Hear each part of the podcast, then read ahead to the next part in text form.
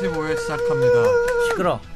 조용히 좀, 하시, 조용히 좀 하시죠. 네. 아 즐거워서 너무 저는 진행을 맡고 있는 뉴미디어 부 권지윤 기자입니다. 안 궁금해요. 감사합니다. 예. 왜 저를 쳐다보시 이상민 변호사님 예. 소개해 주시죠. 아, 예. 일원동 30년째 거주하고 있는 일원동의 남자 이상민입니다. 예. 즐겁네요. 뭐야 이건 뭐야 이건 잠깐만 나 부담되는데? 해보시죠. 넌 잘하고 있어. 아이, 이세돌 성대모사였고요. 죄송합니다. 아 괜찮았다 요거 인정 요거 인정 아, 저는 정현석 변호사입니다. 반갑습니다.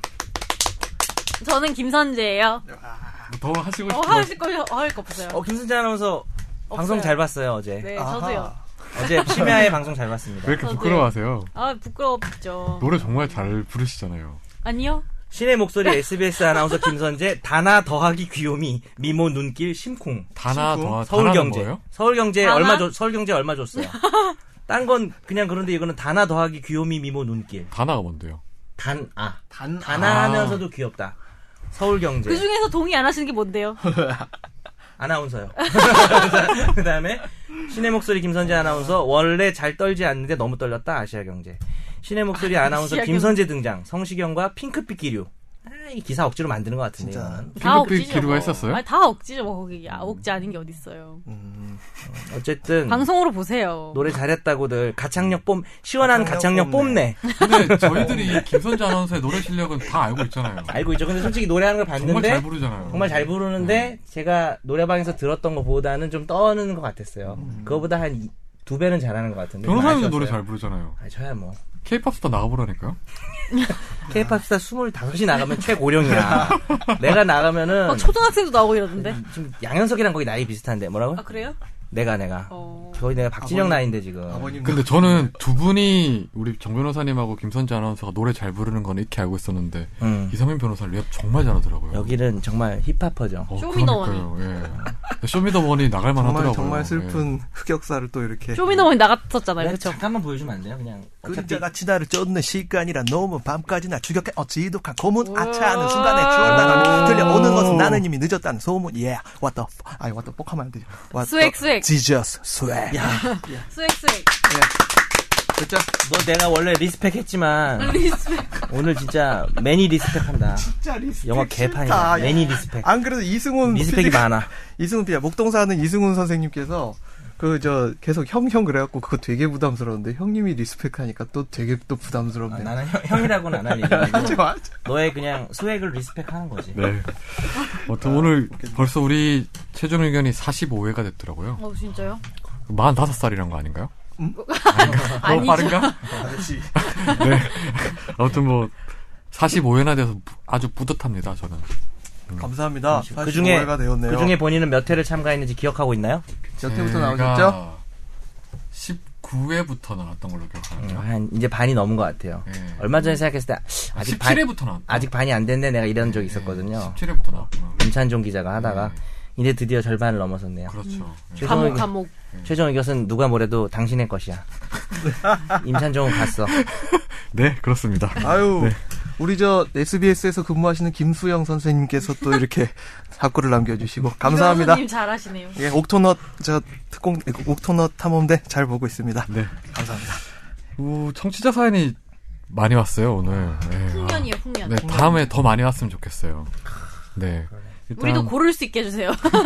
그죠? 고를 수가 저희는 청취자 사연 보면 다 압니다. 그러니까 고를 수가 없어. 다 압니다. 예. 고르고 싶어요. 아, 네, 먼저 맞네. 김선재 아나운서가 소개를 해주시죠. 네, 일단 호이님께서 보내주신 건데, 네. 어, 본론, 앞에 저희 찬양글이 있지만, 본론부터 얘기를 할게요. 네.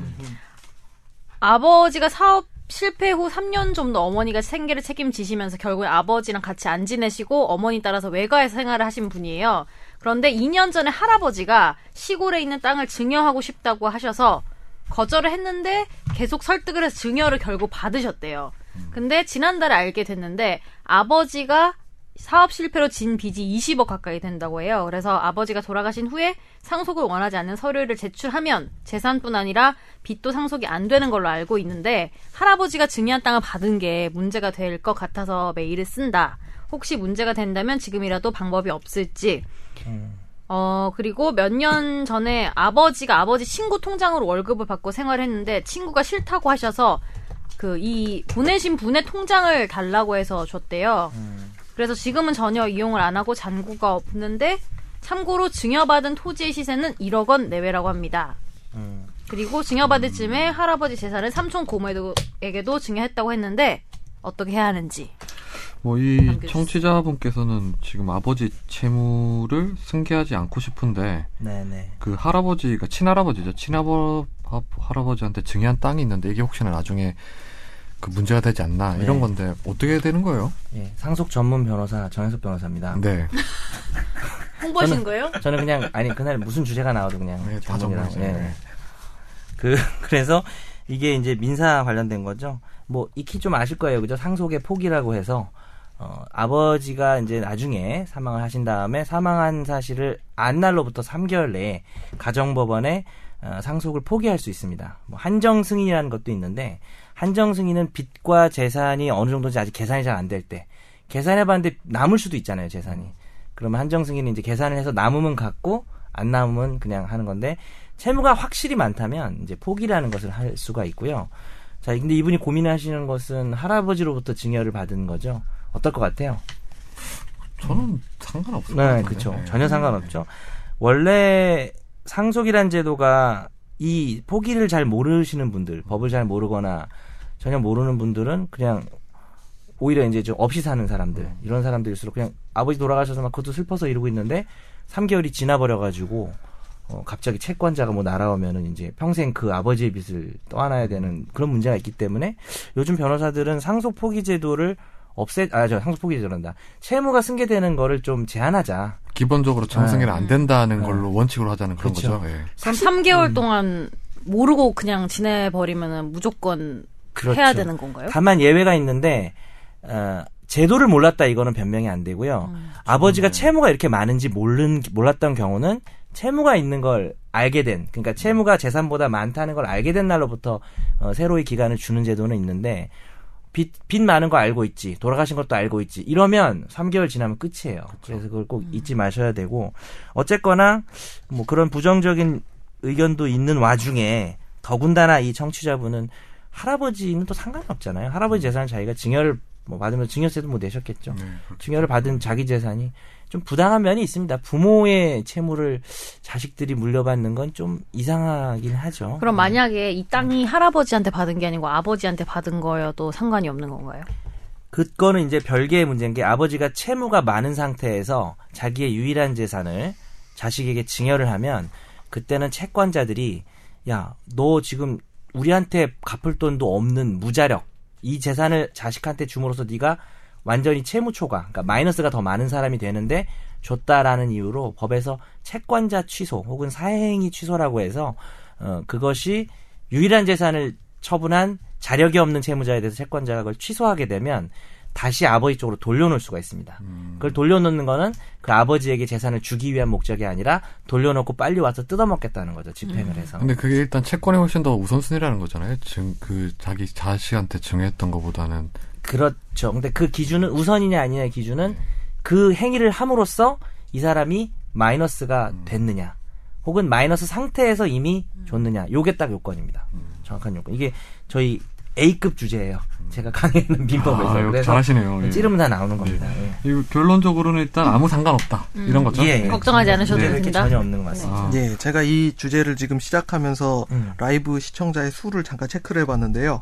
처음 들어갈 때 김선재 계속 아나운서, 쓰고 있어. 계속 예. 쓰고 있어. 김선재 아나운서가 얘기를 끝낼 때 70명이었다가 예. 59, 58, 55, 64, 58, 57, 54, 51, 47, 43.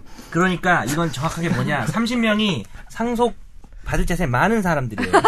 돈이 많아서 아버지가 아, 재수 없네요. 우리 이 그래서 청취자 상속 포기가 청취자분은 관심이 신경 쓰지 없는- 마시죠 네. 이제. 상속 포기가 관심이 없는 거예요 지금 이 사람들이. 어? 앞으로 많아질 거예요. 웃긴다. 근데 기본적으로 60 이상은 60을 네. 다시 유지가 깔았습니다. 되고 예. 원래 우리가 100 때렸는데 이게 페이스북이 정책이 바뀌어서 지금 친구들 소식만 주로 보이고요.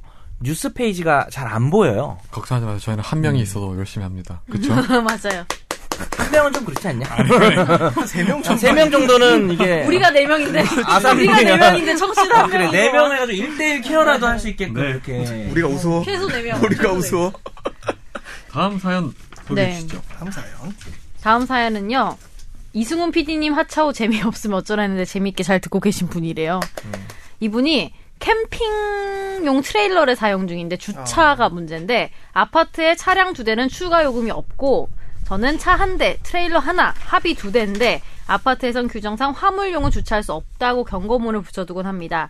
아직 주차가 많이 복잡한 편은 아니라서 제재는 없지만 혹시나 관리실에서 강하게 금지를 요청하게 되면 이 트레일러를 어떻게 해야 하는지 궁금합니다. 많은 캠핑족들에게 큰 고민거리인데 아파트 관리 규약 어디까지 지켜야 하나요? 음, 이게 그러면 트레일러는 아파트에 따라서 어떻게 규정하는지에 따라 달라지는 거예요? 주차에 제한 두고 있는 아파트들이 있거든요. 그러니까 상, 그, 높이. 높이라든지 예. 너비라든지 어느 이상 자, 큰 차들 네. 제한하는 아파트들이 있는데 저희 아파트는 사실 그런 게 없거든요.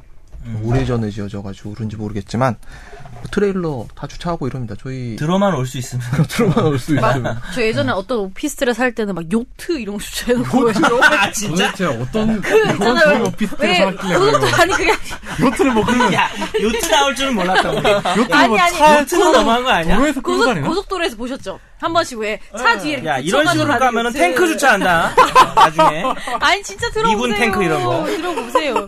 송탄에서 그 하여튼 그래서 붙여서 이렇게 연결하는 거 있잖아요. 음. 요트. 작은 요트, 큰 요트 말고 그거를 이렇게 그거를 가- 주차를 따로 해놨더라고요. 아 진짜 본 그게 적은 차, 있어요. 차의 크기랑 비교하면 어때요? 그러니까 차랑 거, 그러니까 차- 음. 소형 차 정도 되는 것 아니, 같아요. 근데 이제 내가 또- 또 요트를 내가 전혀 모르는 서민이라 아니, 소형- 요트에 바퀴 달려 있나요? 소형 차 정도 되는 아니 그러니까 사이즈였어요. 요트에 바퀴가 달려 네, 있어요? 그러니까 밑에 바퀴가 달려 있어서 앞에 그건 수륙 양용차 아니에요? 견인차처럼 이렇게 연결해가지고 수륙 양용차가 아니 양용차 그 연결해서. 따로 다닐 수 있는 게 아니고 차 혼- 뒤에 아, 혼자는 못 걸어서 가지만. 이렇게 아. 바퀴를 달아서 가는데 걔를 주차를 트레라 해놨더라고요. 위에 있다는 거죠? 아, 아, 트레일러가 뭐야?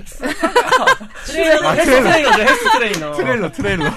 이 사람 이거 아, 정말 설레임 아이스크림을 망설임이라고 말할 사람이네 이거. 망설임. 아줌마 망설임 하나 주세요. 아줌마 막 고민도 안 하고 바로 설레임 주. 아니 근데 이 김선재 아나운서 사례랑 지금 이 청취자분 사, 사례도 결국 그 규정을 보, 규정을 따지지 않고 그냥 주차 범위 성건인데 한 대 들어가야 되면 사람이 막 있어 거기 주차해 가지고 안 나가. 그러면 나- 누워가지고. 뭐 주차값 한 번 더 내고 이렇게 되는 거 아니에요? 원칙적으로 어. 그렇게 되지 않을까요? 어, 근데 아파트 관리 규약 어디까지 지켜야 되냐 이런 걸 물으셨는데 사실 아파트 관리 규약이 법이냐 그건 아니지만 그렇죠. 기본적으로 내부적 구속력이 있다는 거를 부인할 수는 없으니까. 그렇죠. 예. 그럼 근데 화 트레일러가 화물용인가요? 트레- 사이즈가 아니 화물용은 아니, 아닌데 규정상 화물용은 주차할 수 없다 이렇게 돼 있는데 화물용 아마 화물용을 뭐라고 그 저 규정을 해놨을 거예요. 뭐 장, 장고 트럭? 뭐 얼마. 아, 근데 거기에 이런 캠핑차는 포섭이 안 됐지 않을까요? 당시에는 그런 걸 아예 상정을 안 하고 음. 근데 만들지 뭐 않았을까요? 가장 중요한 건 이런 문제는 법률은 중요하지 별로 중요하지 않고요.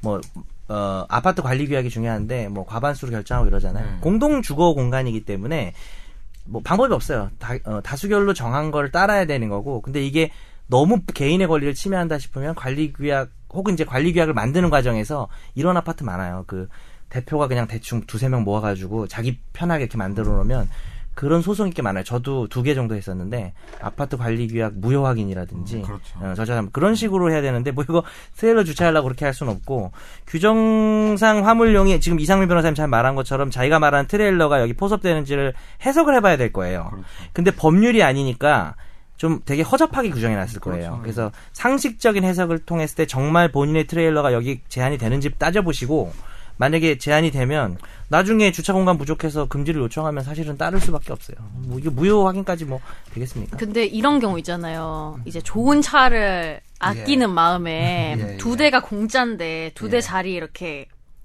가로로 그 가로로 할수 있는데 그렇게 하는 사람 세우는 있을- 있어요. 저희 아파트 소리 있어요. 양심 가로로 진짜. 그렇죠. 세워놔요. 도대체 가로로? 뭐 어디 살길래 그렇게 안 아니 그 좋아요? 저희 엄마 아빠 집에 엄마 아빠 살고 계시는 이사하자. 대구 집에 아. 그 엄청 고급 차를 이제 가로로 주차를 해놨는데 자기네들은 뭐 이런 저희 아빠는 어떤 스타일이지만 꼭 한마디 해요.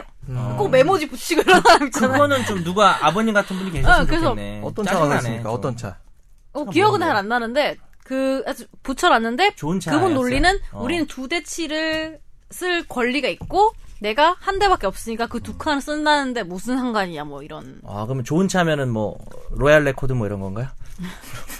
80년대 차 그냥 얘기해봤어요. 코 먹지 마요. 근데 이게 가운데 선에다 주차하는 것도 짜증나는데 음, 가로로 이거를 이렇게 가로로 주차를- 했다는 거는 네. 정말 그런 분은 황제- 매너가 매너가 없는 황제 사람들이네요. 주차네 황제 주차. 예. 근데 두 대를 쓸 수 있는 건 맞고요. 그렇죠. 왜냐면 뭐 집당 두 칸이 뭐 공짜 이런 좀 건데. 애매하긴 하다. 가로 주차는 짜증은 나지만 힘들다. 두 대를 쓸 수 있는데 뭐 그렇게 하는 아니 거 선을 먹 먹어가지고 두 대 가운데에다 주차를 하면 모르겠는데 가로 주차는 또 음. 그냥 신개념이죠. 되게 짜증 봤을 때 재수 없. 근데 주차 공간이 많이 부족해요? 그게 중요할 것 같은데.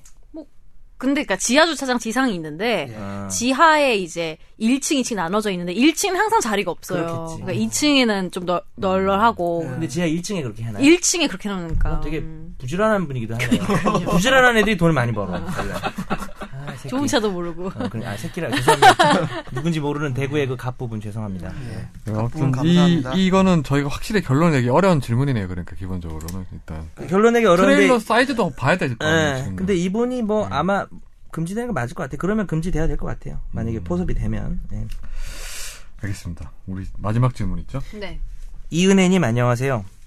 아니 지금 뭐 댓글로 이름 불러주셔서 감사하다 그래서 멘트로도 아, 그러니까 사연 불러드렸어요. 있는 줄 알았어. 갑자기 네, 이게 누구지 이러면서 다음은요 두 가지를 여쭤보셨어요. 첫 번째 불법을 저지르고 도주하고 있는 차량을 경찰차가 쫓고 있는 상황에서 본인이 운전하고 있는 차량으로 도주 차량을 막아서 검거를 하게 됐다고 가정을 합니다. 자기 겪은 일도 아니야. 이 사람 영화 많이 본 사람이야. 궁금해, 내가 궁금해. 보니까. 이 과정에서 본인의 차량이 파손되면 보상은 국가에서 이뤄지는 건가요? 아니면 보험 처리가 되는 것인가요? 혹시 본인이 수리비를 부담해야 되는 일이 생기는 걸까요? 첫 번째 질문. 아하. 관련 법을 찾아보지는 않았죠. 관련 법을 찾아보진 않았는데 지금 그런 게 아마 있을 것 같아가지고 음. 좀 찾고 계시고 예 뭐, 찾았습니다. 아시안 스텝으로 예. 말씀하시고 예. 저 그러니까 범죄 피해자 이 그렇죠. 상황이라면 범죄 피해자일 것이고 예. 음. 도망가는 아저씨가 범죄를 저지른 것이죠. 아니, 가정이라고 근데- 대충 하지 아니, 마세요. 근데- 그뭐 말투에 좀 정성을 실어주세요. 가정이라고 너무 대충 말투가 말해. 가정적인데 이렇게 가정적인 남자인지 몰랐네. 근데 이게 아니라 그게 아니라 피해자가 아니라 그냥 쫓고 있는데 우리 도움을 주나요? 용감한 시민이 예. 그러니까 도와주다가 용감한 자기 차가 시민이 막 도와주다가 나왔다. 그 아저씨하고 이제 박아가지고 자동차가 나왔다 이러면 어쨌든 그 사람도 송교죄의 피해자잖아요. 네. 예. 자동차 사고가 난 셈이니까. 그럴 수도 있고. 예. 예. 그렇죠. 그래서 범죄 피해자로 엮어서 범죄 피해자로 저 범죄 피해자 구호 기금이 있거든요. 거기서 도움을 받으시면 되지 아, 않아요? 그럼 그럴- 구- 궁금한 거 있어요. 가정을 했을, 했을 때. 음. 그럼 이렇게 쫓다가 막 신호 다 어기고 막 그랬어요. 음, 음. 교통 법규 다 위반하고. 그러면은 처벌을 받나요? 그럼 이제 딱 얘기를 해드리자면, 그러니까 이 변호사님 말도 맞는데 이 사람이 범죄 피해자가 되면 그렇게 되는데 이 사람이 무리하게 범인을 잡기 위해서 끼어들어가지고 가로막아가지고 멈추게 했으면 사실 그 범죄자가 고의로 폭행한 건 아니니까 안 될 수도 있잖아요. 그런 경우도 있을 수 있잖아요. 그럴 때는 보상을 받아야 될 텐데 일단 범인 검거에 무슨 법인지 모르겠어요. 범인 검거에 도움을 준 시민에게는 보상금을 줘요. 나라에서 주는데 만약에 이 사람 차가 아까 그 사람이야. 바로 차. 어. 엄청 비싼 차로 한 거야. 근데 그 사람이 성실하고 돈 잘 벌고 얌체인데 의욕심까지 어, 있네. 범인은 못 참는 사람인 거지. 그래가지고 그렇게 하는데 차가 수리비가 1억 나왔어. 그거 보상 못 해줘요. 이거 뭐 그거 보상하는 규정은 없을 거고. 그래서 소정의 보상금을 주기 때문에 그 본- 소정의 보상금으로 고쳐야겠네요. 어, 왜냐면 그걸 하라고 한 건 아니잖아요 국가에서 그러니까 어 그래서 그 사람이 입은 피해를 정확하게 보상해주는 법은 제가 생각할 때는 없을 것 같고 그래서 이제 자기가 이거저거 따져보고 그리고 자기가 다칠 수도 있잖아요 이거 보내신 분 이름 뭐예요 김땡땡님 이거 자기가 겪은 일도 아닌데 어 왜 이렇게 그러세요? 자꾸 가정의 그러니까요. 질문을 뭐 궁금할 수- 궁금할 본인이 수도 이렇게 있지. 향후에 혹시 이런 이분이 상황에 처할 수도 있으니까. 김땡땡님이 불법을 저지르고 도주하는 차량 아니에요 네. 어쨌든 아닙니다, 아닙니다. 그래서 아니 농담이에요. 근데, 근데 요, 고맙습니다. 요런 재밌는 질문은 사실 환영합니다. 오히려 네. 실제 있는 일은 저희가 장난스럽게 못 하는데 네. 뭐 장난치면서 할 수 있잖아요. 예, 차량이 파손되지 않는 범위에서 이렇게 쫓아가서 잘 잡으세요. 근데 명예를 저희는 얻을 수 제가 있죠. 알기로는 배보상이 다 되는 걸로 알고 있는데. 저, 전액을요? 그게 전액인지 잘 모르겠어요. 이게 그러니까- 유사한 사례를 옛날에 한번 했는데 아까 어. 말씀 이 변호사님 말씀하신 웬만한 거 피해자 맞춰주겠죠. 음. 지원법뿐만 아니라 그 뭐 경찰청에 따로 기금이 있는 모양이더라고요. 그렇죠. 그렇게 해서 예. 범죄는. 그 눈을 희번덕거리지 않으셨으면 어느 정도- 아, 좋겠어요. 근데 제가 궁금했던 거는 어, 보상을 아, 그래. 해주냐 교통- 그래, 아니고 교통시- 그것도 교통 답을 하면- 법규 위반하고 이런 고- 고- 거를 네. 그거는 이렇게 돼요. 교통법규 위반 정도는 넘어갈 가능성이 큰데 더 심하게 해서 그 사람 쫓다가 다른 사람 다쳤어. 예를 들어서 다른 사람 중앙선을 막 쳤어. 넘었어. 어. 쫓다가. 그때는 그거는- 이제 네. 긴급 피난이나 정당방위라는 문제가 있는데 원래 정당방위나 긴급 피난이 자기의 법익 침해를 막기 위해서 하는 경우뿐만 아니라 타인의 법익 침해를 막기 위해서 한 경우에도 정당화될 수가 있어요.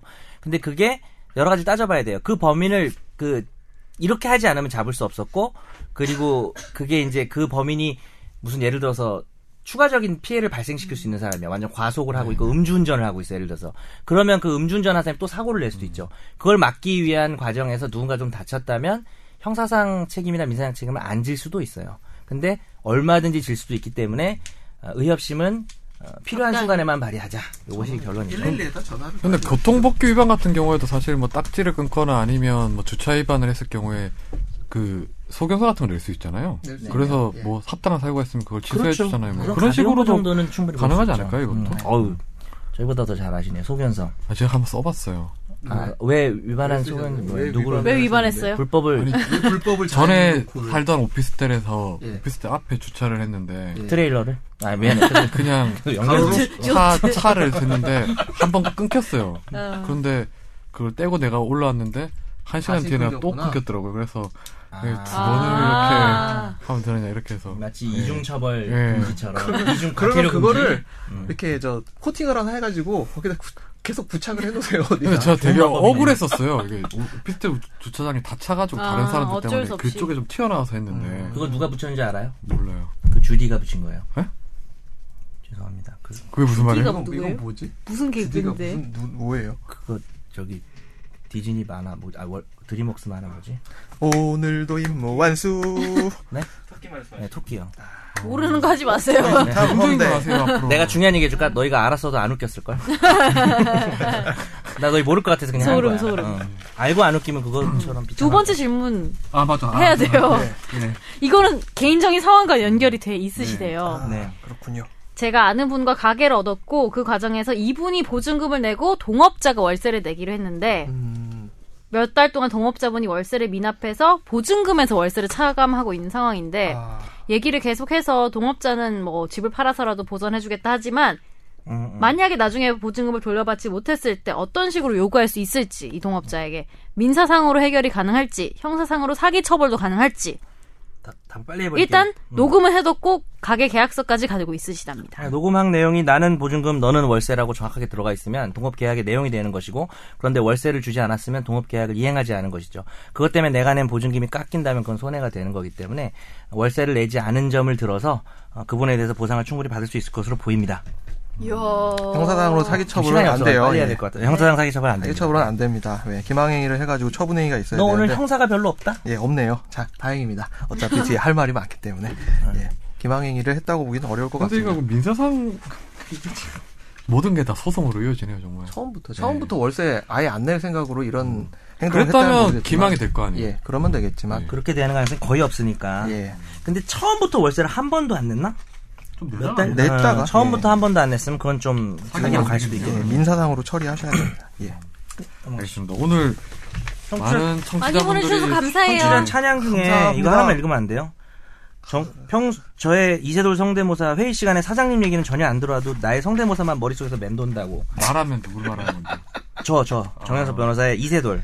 이게 허리 통증을 찾기 위해 먹었다는 옥시코든 진통제처럼 자기에게 도움이 음. 됐다는 말을 하셔서 변호사님 쓴 거예요? 아니에요. 근데, 근데 그 뒤에 내 것만 칭찬하기 뭐해서 그냥 갖다 붙인 거야, 너희는. 근데 그 웃기게 권지우는 목소리가 최고다. 오디오 취재 파일에서 기승전결 전달력과 브리핑 목소리가 뱅 올룹슨 이어폰에 나오는 소리에 100만 배 이상 좋다고. 그래서 여기서 볼 때부터 에이 그랬지. 내 거 얘기했을 때 진, 진실한 건 줄 알았는데 네. 올룹스는 뭐예요? 비싼 거, 그 브랜드 비싼 거. 있어요. 그 이어폰 스피커 파는 브랜드. 유명한 비행기 타면 파는 거. 그다음 면세 김선, 면세로. 김선재 여신 미네르바가 생존한다면 김선재 아나운서가 미네르바. 아우라 외모에서 풍기는 지혜와 명석함 방송에서 듣기로는 학창시절 전국 모의고사 순위는 알아준 천재였다고 들었습니다 정말 부럽습니다 이상민 변호사 예전에 변호사라고는 고승덕 같은 사람만 아는 게 전부였는데 변호사님 덕분에 많은 좋으신 분들 커뮤니티상에서 뵈게 되네요 헬프비 부사장님 계신 이상민님 예, 정말 생활 밀착 잘 보고 있습니다 감사합니다 이렇게 찬양 글을 올려주신 또 청담 민서님이에요 이분 직업은 프로 찬양러 같습니다 이런 사양. 네, 너무 찬양 많이 아니 해주셔서 고맙습니다. 우리 이분께서는 저희 팟빵 게시판에서 좀 올려주세요. 이게 너무 우리 이것만이 댓글이 너무 많은 것그 같아요. 맞아요. 뭐, 진짜. 댓글로 남겨주세요. 뭐니 뭐. 찬양은. 제가 그러잖아요. 이것만이 끝나면 이것만이 댓글이 많고요. 네. 최종 의견 끝나면 이것만이 머니벌 댓글이 빨리 올려달라는 거예요. 그래서 머니벌 올라가면 엄청 싸우지. 머니벌 제가 하는 이거 애들끼리. 저기 게시판을 권한을 갖고 있는 입장에서 제가 폐쇄를 할까요? 그냥 게시판을 그러지 말고 머니벌이랑 이것만이 댓글을 절반 정도 지워버려요. 그냥. 그럴까요? 어. 필터 필터. 그래서 김현우 선배 너무 즐기고 있어요 지금 보니까. 아까 그- 보셨죠? 네. 단추 음. 와이- 단추 단추를 풀고 풀어. 다녀요 여러분 회사에서. 김현우 여러분 기자님 와이셔츠 단추를 풀고 다닌다고요. 안 돼. 풀어요, 두개 풀어. 안돼 더 좋아할 것 같아. 내가 현우 선배 만나서 내가 그 게시판을 폐쇄해버리겠다 했더니 현우 선배 웃으면서 그게 가능하겠냐고. 김현우가 인기가 있는 이유가 있네. 아, 정말. 막 요즘 김래원 같이 능글맞고 아이돌. 인기가 아니 근데 많네. 네. 진짜 능글 맞아요. 원래 능글맞은 제가 남자들이 제가 좀 아침 인기가 많아요. 음, 아침마다 볼- 보잖아요 모닝와이드 때 근데 모닝와이드 할 때. 아, 너무 인기 많으신 거 아니냐고 이렇게 띄워주면 보통 야, 아니야 보통 이런데 어. 음 그냥 이러고 가요 그러니까 그게 인정, 네, 차라리 그걸 인정. 가지고 아 좋지 이렇게 너스레도 아니고 음 그러고 간다는 어. 거 아니에요. 네. 당연하지. 뭐 원래 그렇지 이런 팩트 확인 어. 그냥 가는 거 네. 아니에요. 아무튼 저희들 관련해서도 댓글 많이 달아주시고 그리고 사연도 많이 보내주세요. 네. 사연 주소가 파이널 최종 할 때 파이널 f i n a l 골뱅이 sps sps.co.kr입니다 스테라의 예전에, SBS. 참- 예전에도 프로그램별 댓글 분석했는데 또 다른 분석이 가능해요. 아 맞아 그리고 그것도 받지 않았어요. 아, 아 그림을 받아놓고 제가 사실 그때 주셔서 너무 감사하다고 말씀을 드리고 너무 받았다는 예쁘더라고요. 예 정말 아. 그림 잘 그리셨더라고요. 확인을 너무 못해드려서 예쁘더라고요. 지난주에 이미 받아서 예. 저희 집에 지금 어 뭡니까 양지바른 아 양지바른 아니 그, 그 하여튼 저 이게 햇빛 잘 드는 거 아, 묻은 게 아니고 야 양지바른 게뭐 무섭- 여기 테테테 한번 하고 테테테. 세번 치세요 책상 땡땡땡. 어, 이제 책상 치지 마 책상 치면 안 돼. 어 그래서 거기 좋은 데다 걸어놨어요 그래가지고 감사합니다 정말 감사합니다. 저도 음, 너무 감사합니다 받았는데 저한테 왔다고 이제 밑에서 연락이 와서 받았는데 되게 기분이 좋더라고요. 그래서 네. 자기 딸도 아닌데 가져가고 싶었다고 그림 예, 그렇죠. 제 그림도 하나 그려, 아, 농담입니다, 이거는. 아이 그런 농담하지 마 이분 권지윤 얼마나- 이세. 진짜 얼마나 권지윤 고생하셨어요 이세. 그래서. 그러니까, 예. 그러니까. 제가 그래도 이게요. 아니, 그러지 마세요, 변호사님. 너무 감사합니다 우리 화재 판결, 오늘 또 우리 신미안을 가지신 정근환 선생님께서. 심미야 네 저 화재 판결을 잘 고르시잖아요. 빨리 합시다. 아. 천재적인 화재 판결. 네. 소개해 주시죠. 뭐, 나 칭찬하는 거 그거 하나밖에 없어. 가만 보면. 아 제가 제가 아니, 하나요? 그, 어, 선재 아나운서님이 기사를 짧게 해주시고 네 한 제목은 절문도 좀 읽어주세요. 내 애완견 때리는 사람 폭행은 정당방위? 물음표죠? 네, 물음표죠. 정당방위. 자신의 강아지에 가해지는 폭행을 막기 위한 대응이 폭력을 수반했더라도 정당방위로 인정된다는 판결이 나왔습니다. 내용은요. 승강기에 강아지를 안고 탔는데 이 사람이랑 시비가 붙은 거예요. 상대방이랑. 그래서 강아지 머리를 때린 거예요. 상대방이. 그래서 이에 저항하며 오른손을 휘둘렀는데 30초 뒤 엘리베이터 문이 열릴 무렵 다시 한번 강아지 머리를 때려서 뺨과 머리 쪽을 음. 폭행을 해서 서로 얼굴 쪽 휘둘러서 결국 경찰- 서로 경찰에 신고했는데 법원은 김 씨가 밀폐된 승강기 안에 자신이 안고 있는 개를 수차례 때리고 자신도 폭행하는 위협적인 행동을 하던 상황에서 가까이 오지 못하게 하거나 때리지 개를 때리지 못하게 하기 위한 것이라고 하면서 얼굴에 친 사실이 인정되더라도 소극적 방어 행위로서 사회 상규에 위배되지 않는 정당 행위라고 판단했다. 그러니까 이게 유- 앞부분을 좀 빼먹은 게 있는데 저기 어 강아지를 안고 에, 최초에는 안고 탄 게 아닌 모양이었죠? 어 그죠? 원래 어 그건 몰라. 평소에 이제 강아지를 이제 뭐 풀고 있으니까 아, 아 평소에 그것 때문에 예전에. 시비가 무슨 네, 그것 때문에 시비가 말싸움의 주제도 네. 강아지였던 것 같아요. 평소에 이미 평소에 계속 강아지를 안고 살 수는 없잖아요. 그래서 여기 보면 판결문을 아, 읽고 하는 게 낫겠나? 이게 상황이 이런 거예요. 좀 잠깐만 해볼게요. 이게 말싸움을 하다가 예. 제가 이렇게 이게 개예요. 개래요. 개면 개를 안고 있었죠. 그래서 내가 자신이 안고 있는 개를 머리 때린 거예요. 이분이 네. 때려보세요. 뭐 근데 나 여자예요. 여기 남자고. 음. 여기 30대고 난 한 40대 되나? 정확히 모르겠는데. 정말 그래서, 어, 그래서 오른손을 들어서 들어서 네, 눈코입이 없는 거. 때리니까 휘둘렀는데 음. 오른팔로 쳐내세요, 내 손을.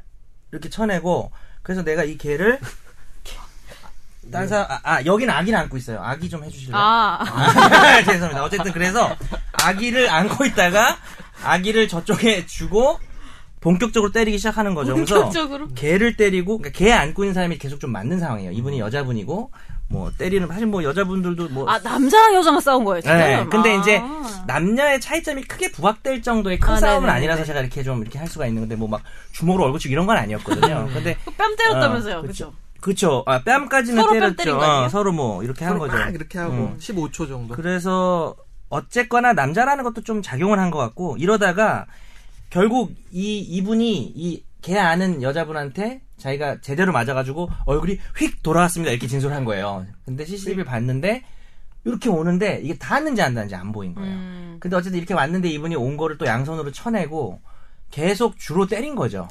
그랬을 때 이 개를 안고 있다가 이분의 얼굴을 때려 때린 혐의를 받는 이 여자분은 첫째 닿았는지도 모르겠다. 둘째 설령 닿았다 하더라도 이렇게 되는 거예요. 설령 닿으면 폭행이죠. 그래봐야 뭐 뭐 몇십만 원짜리 약식이지만 닿았다 하더라도 그 다음 나온 말이 중요한 건데 이 사람의 애완견을 계속 때리고 또 이 여자분을 때리는 사람에 대해서 소극적 저항행위라는 게 있어요 우리 법에 그게 되면 이게 좀 정당 방위가 아니라 정당 행위가 되면서 무죄가 되는 법리가 있는데요 중요한 거는 이 소극적 저항행위가 되려면 그냥 서로 막 이렇게 싸우는 상황은 안 되고 한쪽이 거의 먼저 계속 때리거나 아니면 여기는 맨손 여기는 무기를 들고 있거나 그래서 그걸 막는 과정에서 막뭐 강목으로 날 때리는 거예요 하다가 이렇게 내가 주먹으로 쳐가지고 코피 나면 정당방위가 되거나 소극적 저항행위라는 법리가 있어요 우리 법에 그건 좀 사실 정확하게 말하면 정당방위랑 다른 건데 지금 이 사건은 기사가 다 정당방위로 났더라고요 정당 행위로 행위로. 나- 네, 정당 행위, 행위로 행위, 해야 되네. 행위로 네. 이제 나온 기사들도 있는데 그래서 어쨌든- 요지는 결국 그거 아니 강아지를 안고 있었든 뭘 안고 있었든 중요한 게 아닌 상황인 거잖아요 지금. 그럴 수도 있, 네. 그럴 수 있고 개를 때리는 건 사실 내 재산에 대해서 어, 한 거기 때문에 이 판례가 좀 화제가 된 이유는 개를 때리는 사람을 방어하는 행위도 근데 사실 나도 때린 거죠. 개 주인도 때린. 그럼 거고. 만약에 음. 나는 정말 하나도 안 맞고 어. 음. 걔만 계속 때리고 나는 상대만 계속 때렸어. 그러면요. 아 여기는 개만 때리고 나는 사람만 때리고 네. 그러면 개를 계속 때리는 행위를 막기 위해서 한두 번 밀치는 건 봐줄 거고요. 왜냐하면 재산에 대한 침해행위거든요. 근데 개를 막 다섯 대 때리니까 나도 너를 다섯 대 얼굴 때렸어. 다섯 대 때다 그러면 그건 당연히 폭행죄예요. 음. 이거는 이 남자분이 계속 개 때리고 나 때리고 개 두 번 나 한 번 나 두 번 개 한 번 이렇게 때리니까 막는 과정에서 얼굴 한 번 밀친 그러면 거예요. 그 경우에는 그건 안 돼요. 쌍피가 안 되겠네요. 여기는 지금 그 남성분도 같이 기소가 됐잖아요. 네네. 네. 예, 근데 걔, 이, 예를 들어 이 상황이 이 남성분이 걔만 때리고 여성은 남성을 계속 때렸을 경우에는 남성은 기소가 안 되겠네요. 될 수도 있어요. 개가 다치면 손개죄로 들어갈 수 있어요. 그러니까 다른 거잖아, 근데. 근데 개가 다쳐야 되고 개가 그냥 기분이 안 좋다 이런 상태로는 그럼. 머리 이렇게 쏙 때리는 그런 거는 아 요 자식 요 자식 요거 음. 그걸로는 기소가 안 될 거예요. 개 때리는 걸 좋아하나 봐요. 아니요. 동물 저는- 학대범 아니에요? 개 네. 무서워요. 개 무서워요? 걔 무서워. 네. 개 무서운 사람이네. 아무튼 요지는 이- 이게 정당 방위는 아니고 일단 정당 음. 행위에 해당한다는 거죠. 그러면. 걔랑은 별로 상관이 네. 없었다. 네, 개랑은 큰 상관이 없고 소극적인 저항에 불과했기 때문에 무죄. 예, 하지만 걔 때리지 마세요. 개 때리는 사람 진짜 개 걔 나빠. 때리지 마세요. 걔도 살아있는 생명체. 근데 여긴 또 다른 이슈는 있을 수 있죠. 뭐, 아, 보기에 따라서는 아기를 안고 있는데 개를 풀어놓으면, 무서워할 수 있죠. 예. 어, 그, 이, 지금 결국은 이 사건에서 범죄를 저질 유죄가 된 그 음. 남자분 입장에서 자기 아기한테 아마 개가 평소에 위협이 됐다든지, 뭐, 요것 때문에 화가 음. 나셨을 수는 있어요. 음. 근데 무서울 수도 있- 나도 저도 뭐 집에서 개를 키워서 그런 거 아는데 가끔씩 집 앞에 엄청 큰 게 있잖아요. 예. 그 큰 개가 목줄을 달고 있더라도 거- 네. 검은색 개 있는데 네. 되게 무섭더라고 보고 있으면 이렇게 근데 주인은 되게 귀엽다 귀엽다 하고 있는데 걔가 엄청 크니까 그렇게 제가 보기엔 객관적으로 귀엽진 않았었거든요 그래서 되게 그냥 겁나더라고요 권 기자는 객관적으로 귀여운데, 음. 개는 귀엽진 않았군요. 권 기자는 개 귀여워요. 알겠습니다 미안합니다. 목줄은 꼭 하세요. 네. 걔도 네. 아, 위험해요. 기자님이요? 아, 아, 권 기자가 목줄을 해야 되는 줄 알고. 너무 귀여워서. 어, 너무 귀여워서 목줄 좀 해. 미안해. 방송이 아니 걔를 이상해. 위해서 걔를 위해서라 왜냐하면은 걔들이 처음 보는 세상에서는 그 자동차나 이런 거 보고 깜짝 놀라서 그렇죠. 도로로 네. 뛰어가거나 이럴 수 있으니까 음, 오히려. 오히려 걔가 위험해질 수도 있으니까 목줄을 꼭 하셔야 됩니다. 음, 우리 개사랑 아이들에게요. 오늘 화재 판결 여기서 하고 우리 본안은 2부에서 찾아뵙도록 하겠습니다 네. 네. 네.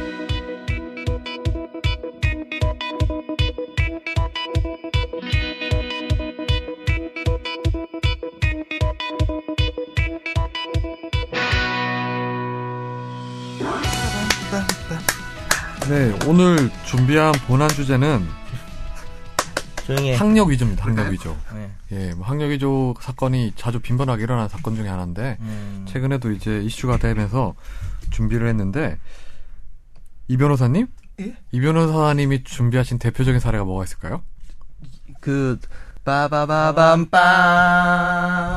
빰빰빰빰빠바밤 거지 같던 거실이 당장 손님이 와도 차를 내올 것 같이 아름답게 바뀌었어요. 준비했어요 혹시? 아니요, 그냥 그냥 한 어. 거죠. 방금- 그러니까 아니, 외우고 있는 준비 거예요? 안 했으면 이름 이렇게 거지 같겠어요 멘트가. 그러니까 금방이라도 5분에서 요리가 나올 것 같은 주방 뭐 이런 거 하지 않았어요 그때? 음, 네. 러브하우스죠. 그렇죠. 음, 러브하우스. 이창하 씨인데 이 이창하 씨 같은 경우에는 지금 현재 검찰 수사를 수사를 받고 있죠. 예, 수사를 열심히 받고 있습니다. 지난 11일입니다. 얼마 안 됐는데요. 11일에 7월 11일에 그 부패 범죄 특별 수사단에서 지금 대우조선 해양 예. 조사를 하고 있거든요. 네. 어. 예. 건축가로 널리 유명세를 탔던 DS온이라는 회사의 대표 이창하 씨 여러분들 많이 옛날에 오, 보셨을 어, 이분 텐데요. 나이가 이렇게 되셨구나. 예, 예.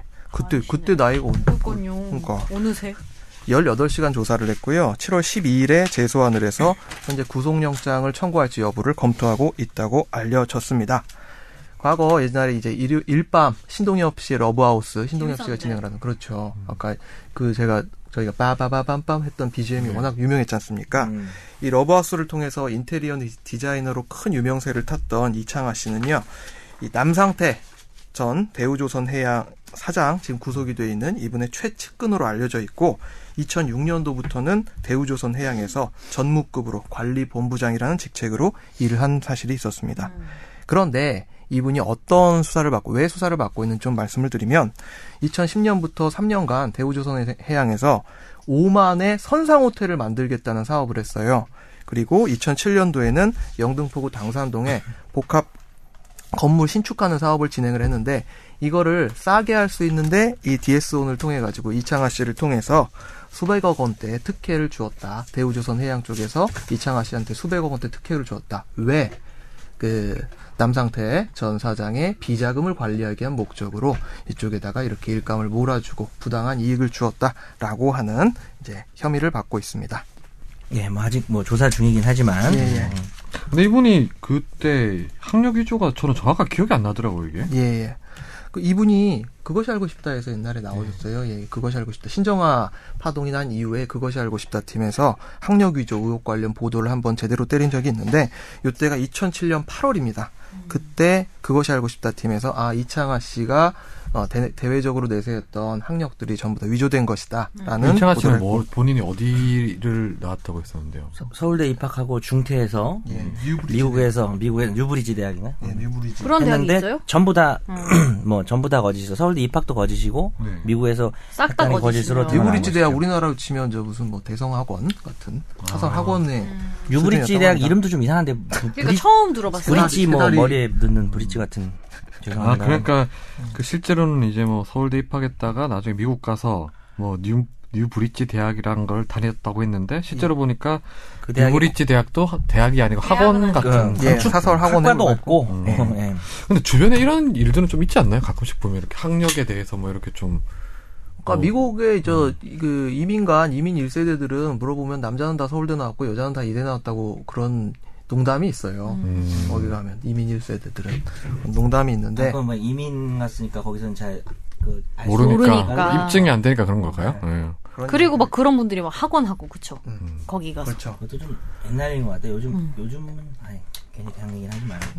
아니 뭐 학력 위조가 사실 뭐 우리나라에서뿐만 아니라 해외에서 국내로 들어온 사람들 중에서 하는 경우도 많잖아요. 예를 들어서 음. 뭐 초등학교에서 영어를 가르치는 선생님이거나 음. 외국인들 같은 경우에 맞아. 뭐 그런 분들 같은 학원에서 강의하는 분들 중에 뭐 실제로 보면 예. 예, 외국 음. 대학 같은 거. 외국 대학 나왔다고 했는데 학원에서 서류 받았는데 뭐그 서류 보고 그렇 그렇 뭐 맞다고 생각해서 강의를 시켰는데 나중에 알고 보니까 대학은 안 나오고 뭐 전과도 있고 뭐 성폭행 전과가 있는 사람도 아 있고 뭐 진짜. 음. 그래서 문제가 되는 경우가 많잖아요. 예. 김선재 아나운서는 저 학력이 어떻게 되십니까? 최종 학력이 저- 최종 학력. 고졸. 그리고 대 대제죠 대제. 네. 대제가 어디 대제. 있습니까? 고졸이죠. 대학교 재학 중. 고졸.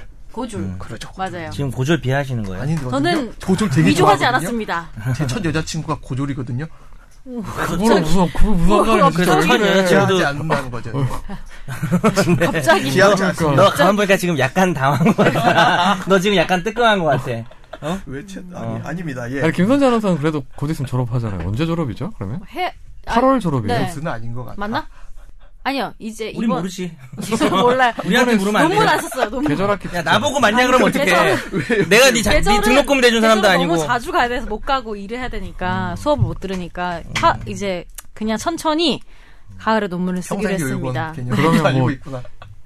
그 올해 말 올해 말에 졸업이 네, 된 그러려고요. 거예요? 그냥 아. 겨울 졸업하려고요. 그러니까 자유전공 학부로 가셔서 외교학과로 가신 건 2학년 때부터 네. 외교 학부를 선택한 건가요? 네. 어, 외교학이랑 외교학을 뭐 하는, 사후서문. 선택한 뭐 이유가 있었나요? 혹시 뭐 궁금해서. 제 어, 사회대에서 뭔가 하나 하고 싶었는데 인문대에서 하나 사회대에서 하나 하고 싶어서 음. 아 두 개를 할 수 있는 거예요? 예, 복수전공 이- 요새 무조건 해야 아, 난 되니까 복수- 수전공하면 수업을 많이 세대 들어야 차이 되잖아요. 느끼나? 그래도 복 단일 전공 해도 마- 어차피 심화 전공 해가지고 많이 들어야 되니까 음. 차라리 그냥 네. 복수전공. 복수전공 그래서 하는데 뭐뭐 했어요? 그래. 서서문 스페인어랑 아. 네, 외교학과 가는데 세뇨리타. 예. 아, 죄송합니다. 근데- 에스파, 에스파니오로. 이 사회대에서 하는 것 뭐 심리학도 있고 뭐 사회학도 음, 있지, 음. 있고 있지. 한데 뭔가 외교학이 되게 멋있어 보이고 제일 스케일이 클 것 같고 약간. 어, 너 정말 어떻게 내가 예상한 이런 거.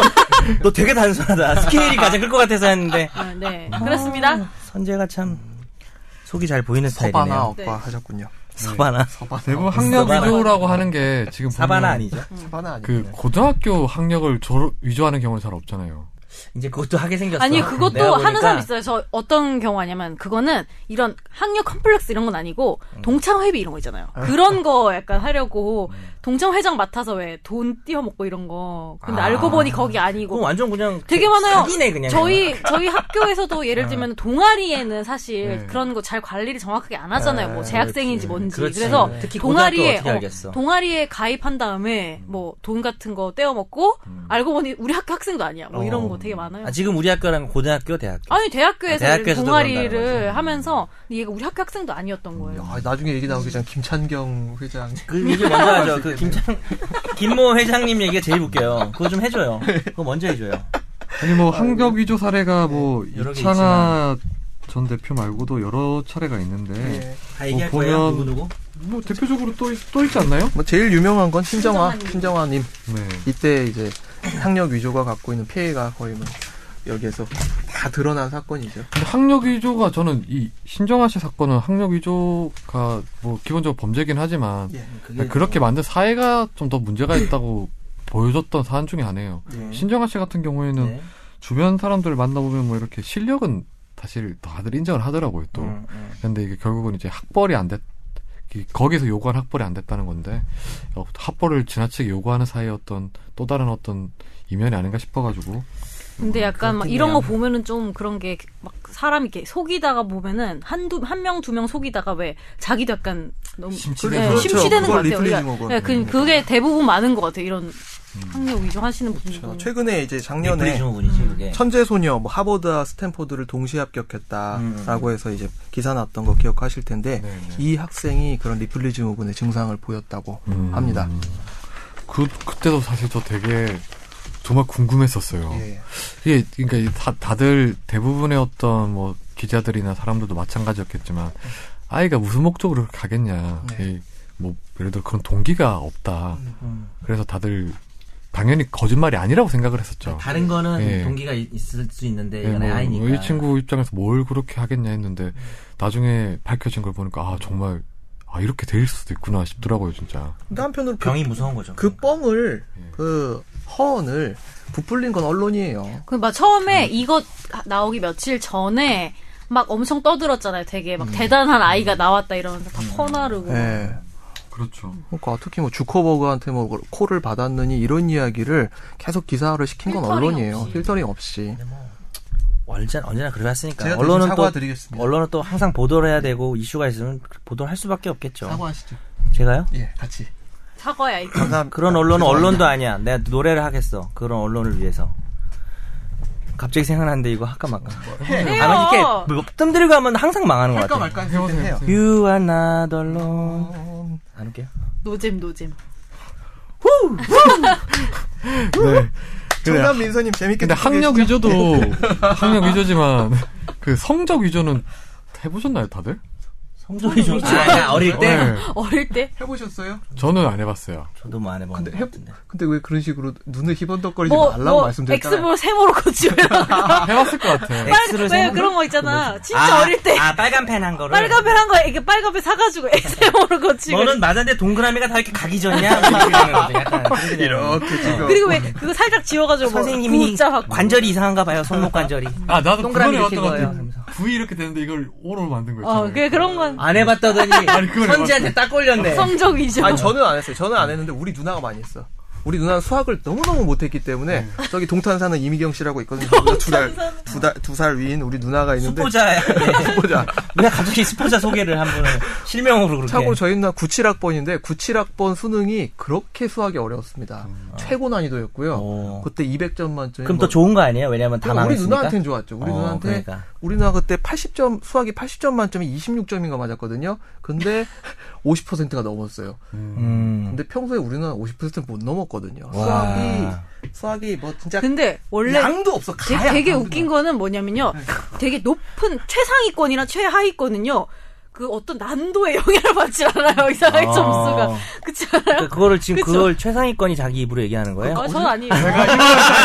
내가 이 말 할 줄 알았어. 내가 누군가가 한 명 이 말을 할 거라 생각했는데. 아, 뭐 하나 걸려만 봐. 그러니까. 미끼를 물어버린 아, 것이. 네. 저희 엄마는 저 저희 엄마랑 동생이 이제 고등학교 때 따로 떨어져 살았잖아요. 저랑 네. 저는 고등학교 서울에서 다녔으니까. 근데 항상 그러니까 제가 평소에 실 일상생활에 너무 허술한 게 많으니까 음. 맨날 혹시 엄마 실망시킬까봐 학력 위조를 한 게 아니냐 진짜로 지금도 말해요. 성적이죠. 어떻게 야, 아니, 성적이죠, 어떻게- 성적이죠. 아니 어떻게 얘가 이 정신머리로 서울대를 간 거 말이 안 된다 음. 이런 의혹을 하- 정말 몇 년 동안 제기를 그러니까 했었어요. 잘 모르는 사람들은. 정말요. 그러니까 아, 어머니가 의심했다고요? 우리 엄마 주변에서가 아니, 아니고 엄마가, 엄마가. 어머니가 아. 어, 내가 집에서 하는 걸 보면 절대 갈 수 없다 이거는. 아유, 어. 우리 어머니가 똑같은 소리 한 게 뭐, 왜 뭐냐면요. 저는 사업 시험을 붙을 때 하고 나중에 취직을 해갖고 2년차 회사를 다니고 있는데 갑자기 어머니가 되게 진지하게 물으세요. 너 정규직 맞냐? 막 이래요. 그러니까 진지하게. 어. 근데 지금 어쨌든 두 분 얘기에 청취자분들은 많이 화가 났을 죄송해요. 것 같은데. 그렇죠. 예. 예. 자, 사과하세요. 자 아니, 사과할게요. 사과. 변호사님 아이고, 잘못했어요. 내가 쳤네. 책상을 쳤네, 제가. 이게 손가락을 기본적으로 버려야겠네. 이제 대한민국 사회가 일로 와, 이 학벌 학력 사회다 위조 보니까. 예. 아 근데 그 네. 말했었어요. 그 거- 그때 조금 느- 어떤 걸 느꼈냐면 만약에 내가 못 갔더라면은 그러니까 엄마 이런 거야. 그러니까 혹시 얘가 그것에 대한 부담을 느껴서 음. 엄마한테 엄마를 실망시키기 싫어서 그런 마음이 있을까 의심을 한다는 자체가 사실은 아. 그게 큰 거죠. 근데 음. 사실은 그 이제 내가 청취자분들도 그럴까봐 되게 재수없을 수 있어라고 말은 했지만 사람은 자기가 하는 고민을 진실되게 얘기하는 거지 다른 의도가 있는 게 아니잖아요. 아니, 기본적으로 네. 그런 부분이 보면 있을 것 같긴 해요. 음. 가끔씩 이렇게 뭐 어디를 나가거나 이렇게 얘기를 하다 보면 그 대한민국에서 학벌을 기본적으로 이제 어떤 하나의 어떤 자기의 어떤 능력이나 절대적인 능력으로 보는 경우가 많아요. 그러니까 음. 네. 뭐 얘기를 하다 보면 그런 게 밑바탕에 깔려 있는 경우도 많고 그렇죠. 해서 예. 음. 그러다 보니까 이렇게 학력 위조 범죄도 나오는 것 같은데 아까 우리 대표적으로 김창경 음. 전 예. 도, 저기 항상 미래저축은행 대표 같은 경우가 그런 것 같아요. 거의 뭐. 네. 아니, 이분이 근데 제일 웃긴 것 이거는- 같아요. 그러니까 화제의 판결이야 이 사람. 화제, 화제의 아저씨. 나라에 이 뭐- 큰 폐를 끼친. 김창경 전 회장 같은 경우에는 좀 소개해 주시죠. 유명했던 사람이죠. 그때 당시에 미래저축은행 관련해서 이제 뭐 저축은행 수사 때 네. 밀항을 하다가 네. 잡혔 중국으로 튈려다가 200억 떼어갖고 중국으로 튈려다가 잡혀가지고, 네. 예, 지금 저, 나랏밥 드시고 계신 분인데요. 예. 그럼 이- 이분 같은 경우에는 그때 밀항을 하려고 했을 때도 현금화를 700억 제가 기억하로 700억을 현금화를 해서 도망가려다가 잡혔었어요. 근데 700억을 현금화한 거는 나왔는데 어, 어. 돈이 어디 가는지 안 나온 거예요. 네, 그래서 그냥 그래서 200만 당시에 잡혔을 때한 1,200만 원 정도만 가지고 있었을 거예요. 음, 가지고 있는 거. 예. 그래서 700이 어디 갔는지에 대해서 되게 향, 그 음. 향방을 되게 궁금해했었죠. 근데 이분 같은 경우에는 그 잡혔을 때 네.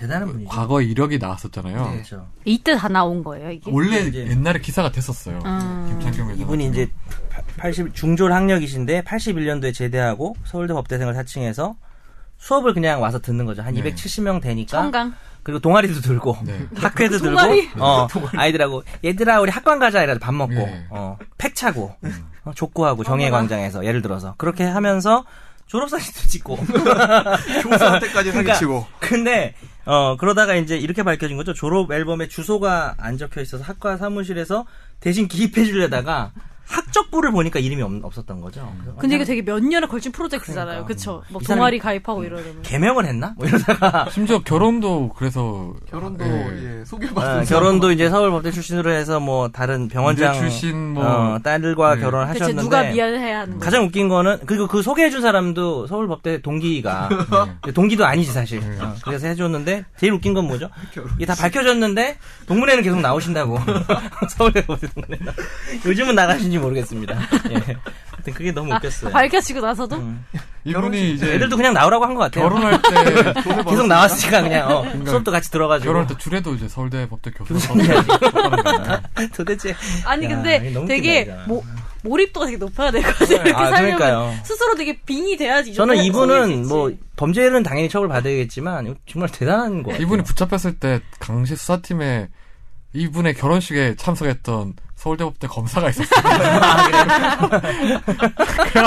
자 사진 사진 그러니까 네. 이게- 찍겠습니다. 예 주변 친구 근데 나오세요. 근데 제가 다닐 때는 이제 90 아이고 여기 93년도에 제 입학이거든요. 근데 그때도 유명하신 분이 한 분 계셨어요. 뭐냐면 수업을 다 들어요. 근데 이분은 이런 학력 위조범은 아니고 청강하시는 거 아닐까요? 근데 계속 듣는데 그분 뭐냐면 족구하고 있으면 정해관광 벤치에 앉아가지고 법서를 맨날 두꺼운 걸 두고 계속 무슨 말을 하는 거예요 사회에 대해서 그런 분 아직도 계시는데. 아 그래 그런 분은 항상 어느 대학이라도 다 또 있는 것 같은데 그래서 근데 수업도 이분이 듣고 하니까 저 사람 누구냐 해서 설이 많았어요 한참 된 선배인데 운동권인데 시위를 하다가 다쳐가지고 정신이 이상해졌다는 설도 있었고 결국에 제가 그 진실을 음, 모른 채로 그냥 뭐 근데 너무 슬픈 게 그런 사람들 나타나면 다들 그 시나리오 비슷해요. 뭐 요즘에는 뭐 고시 이런 거 압박에 시달려서 막 정신병이 생겨서 그렇게 됐다 이런 게 되게 많아요. 음. 막 그런 실제로 막 그런 말을 계속 하고 다니시고. 뭐. 그 대학별로도 한 명씩 있잖아요 뭐 100원만 그렇죠. 아저씨도 있고 네 아무튼 그 김창경 대표 같은 그러네요, 경우에는 정말. 그 결혼을 하고 난 다음에 이제 뭐, 뭐 대학은 입학 안 했죠. 졸업을 하고 난 다음에 대우그룹에도 입사를 했었어요. 제가 음. 기억하기로는 대우그룹에도 서울대 법대를 졸업했다고 해서 그래서 합격이 됐어요. 예. 근데 3개월 만에 학력 위조가 또 들통이 나서 그만을 뒀거든요. 음, 그래서 이분은 뭐 학력에 대해서 약간 뭐 좀 컴플렉스가 심했던 것 같아요. 음. 그래서 뭐 결, 결론적으로는 뭐 본인 사업을 해서 엄청 성공을 했었죠. 음. 수천억 원대 자산가가 됐으니까. 그런데도 이제 뭐 이렇게 학력 위조를 통해서 뭐 돈을 벌었다고는 생각은 안 해요. 음. 그런 건 아니고. 수완이 좋은 사람이겠죠. 기본적으로 음. 말 주변도 듣고 이렇게 평가를 들어보면 머리 두뇌 회전도 네네. 빠르고 음. 어 정말 일도 일도 정말 잘한대요. 예. 교수님한테 막 질문하고 그랬을 것 같아요 그러지 않았을까요? 내용 다 적극적인 이해하고. 학생. 어. 음. 그러다 보니까 뭐 이렇게 뭐 너무 나쁜 머리도 발전을 해가지고 뭐 범죄도 저질, 저질렀는데 이분 같은 경우에는 결, 결국 그때 저축은행 사태 때 기소가 돼서 징역 8년이 확정이 됐죠. 예 항소심에서 예. 1심에서 9년 나왔다가 예. 2심 항소심에서 8년 나왔습니다. 네. 근데 그리고 이게 한 번 속이기 시작하면은 음. 이렇게 습, 더 습관적으로 속이게 되는 거. 그러니까 이분을 보면서 예, 이분의 사례를 보면서 그 캐치미 이프 유캔 음, 영화 있죠. 그 생각 나더라고요. 저 언제 최근에 영화 뭐냐 저기 강동원 나왔던 거 검은 사제들? 부당거래? 아니요 거기 말고 부담 거래 정말. 그 아 부당거래가 아니라 뭐지? 저 거기 사기꾼으로 나오는 거 있잖아요. 아, 최근에 나온 거. 네 글- 네. 검사회전? 어, 검사회전. 검사회전 뭐 거기서도 검사회전. 학력 위조를 검사회전 하잖아요. 생각하면서 말을 부당거래하는 거였어. 거기 보면 이제 내가 잘못했네. 예, 강동원이 자 미국에 있는 대학 나왔다고 거짓말하잖아요. 학력 위조가 참 너무 만연돼 있는 것 같긴 한데 이렇게 학력 위조를 했을 경우에는 어떤 죄로 처벌을 받았을까요? 예. 그러니까 예전에 80년대, 70년대 이제 노동운동이 이제 한창 심각하던 시절에는 예, 위장 취업이라고 해서 자기가 대학교를 다니고 있거나 혹은 대학교를 퇴학하거나 대학교 졸업생인데도 불구하고 고졸이라 중졸이라라고 이런 식으로 이야기를 해서 어, 노동 현장에 취직을 하는 사례가 근로자로. 음. 많은데 예, 근로자로 직접 사실 어떻게 취직을 보면 해서 훌륭한 분들이죠. 예. 그런데 국민 여기에 학력을 다운시켜서 위조한 거죠. 학력을 줄여가지고 노동 현장에 취, 취업을 하는 케이스들이 많았는데 여기에 대해서 위계 업무방해죄를 법원에서는 위계에 의한 업무방해죄를 속임수? 인정을 했거든요. 여기에 대해서는 굉장히 많은 비판론이 그렇죠. 있었죠. 예. 야, 이 정도의 능력을 A라는 능력을 갖고 있는 사람을 뽑겠다라고 했는데 그보다 더 오버 스펙인데 왜 이걸 가지고 위계에 의한 업무 방해라는 것이냐 말이 안 된다. 그리고 여기에 대해서 노동운동을 함에 있어서 그 목적 자체를 지금 불법한 목적으로 단정짓는 것이 아니냐라는 비판이 있었고 결국- 그러니까 네. 이제 법원에서는 이렇게 대학생 출신들이 위장 취업을 해서 노조를 만들거나 아니면 노동권을 향상시키는 게 그 결론적으로 그 기업의 업무를 방해하는 거다. 예, 이렇게 해서 이렇게 판례가 나온 걸로 아는데 엄청난 비판론. 네, 근데 이 판례가 안 바뀌었나요?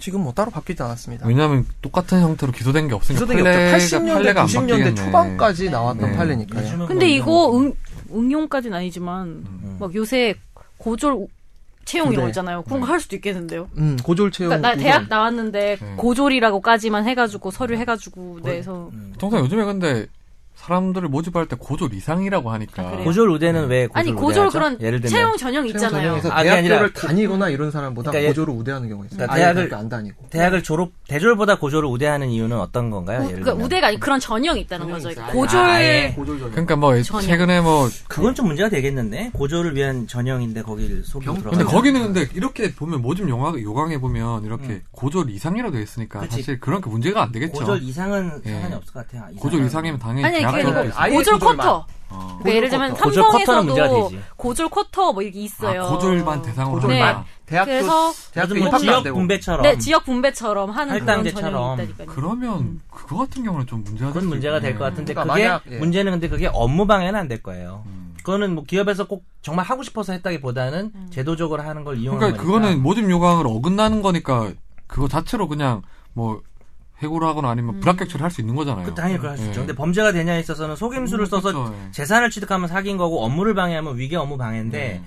그걸로 피해가 발생한 건 사실 다른 사람들이 취업의 기회를 박탈당할 수 있다는 건데 그 피해를 산정하기 쉽지가 않아서 형사처벌은 안 받을 것 같아요. 만약 졸업장에다 뭐 장난질을 쳤다, 위조를 했다, 그치. 이렇다면 이제 뭐 사문서 위조, 위조 사문서 행사, 음. 공문서 위조, 위조, 위조 공문서 행사, 요건 되겠죠. 그러니까 지금 졸업장을 예를 들어서 뭐 위조해서 만들었을 경우에는 음, 음. 뭐 공문서 위자나 사무소 위자가 되겠네요. 그러니까요. 그렇죠. 예, 예. 뭐 공립대학에서는 공문서가 되겠고 뭐 그렇죠. 사립대학에서는 사립대학이면 사무소가 사문서가 될 되겠네요. 것이고. 그리고 그걸 또 기업이 제출한 다음 행사죄까지 그렇죠. 추가가 되는 거죠. 그러니까. 예.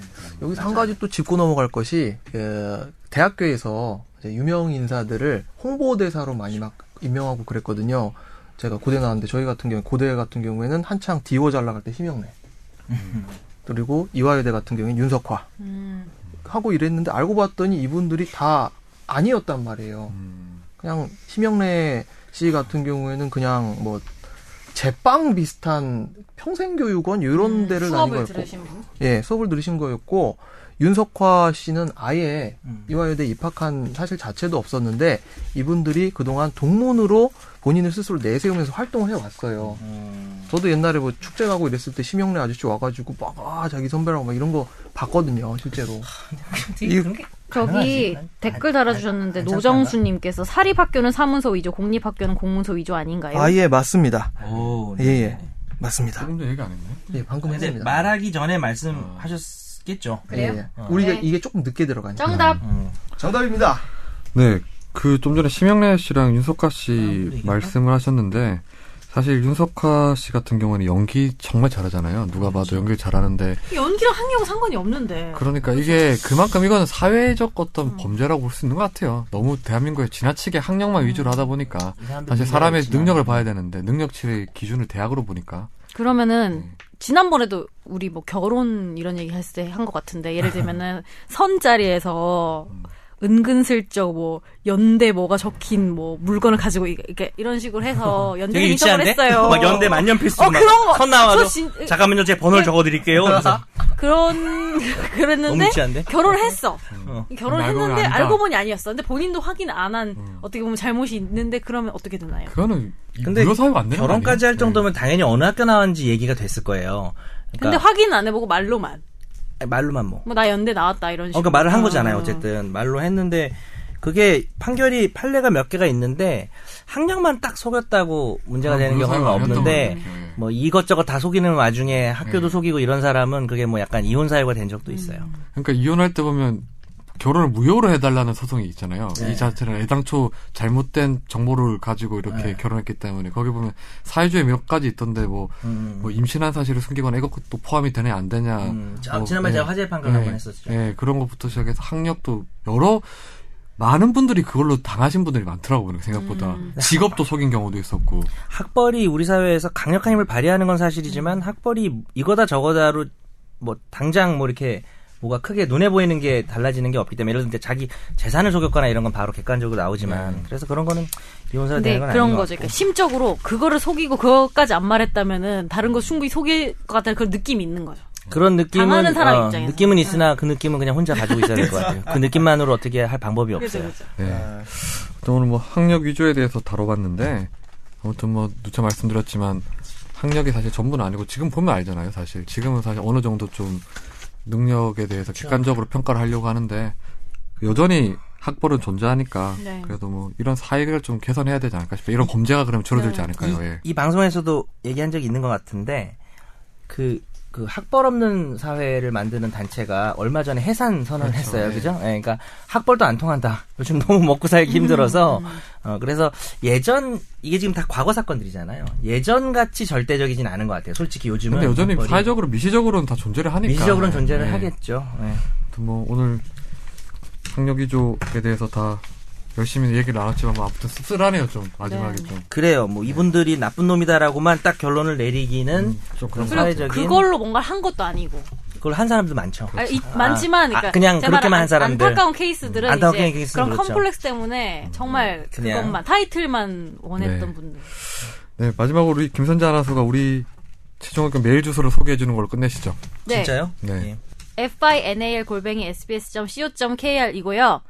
그리고 저희를 찬양하는 그런 건 댓글로 남겨주시면 김현우 앵커를 이겨보도록 하겠습니다. 아니, 우리- 김현, 아니 김현은 못 이겨. 아니, 못 저는- 이기고 그럼 김현우 앵커 다음으로. 다음 댓글을- 아니면 제가 지울게요 김현우 아니. 관련. 안 돼요. 포- 야. 진짜 안티. 너 근데 약간 문제 안티, 생기면 어, 다 네가 지운 줄 알아 이렇게 말하는 거야. 그런가? 사실 좀 안티 카페. 댓글을 생겨요. 보면요. 이것은 최종 의견 출연진의 공식적인 의견이 아님을 미리 밝혀드립니다. 이건 머니 댓글은 다 찬양글이에요. 음. 예. 머니볼 댓글은 맨날 싸워요.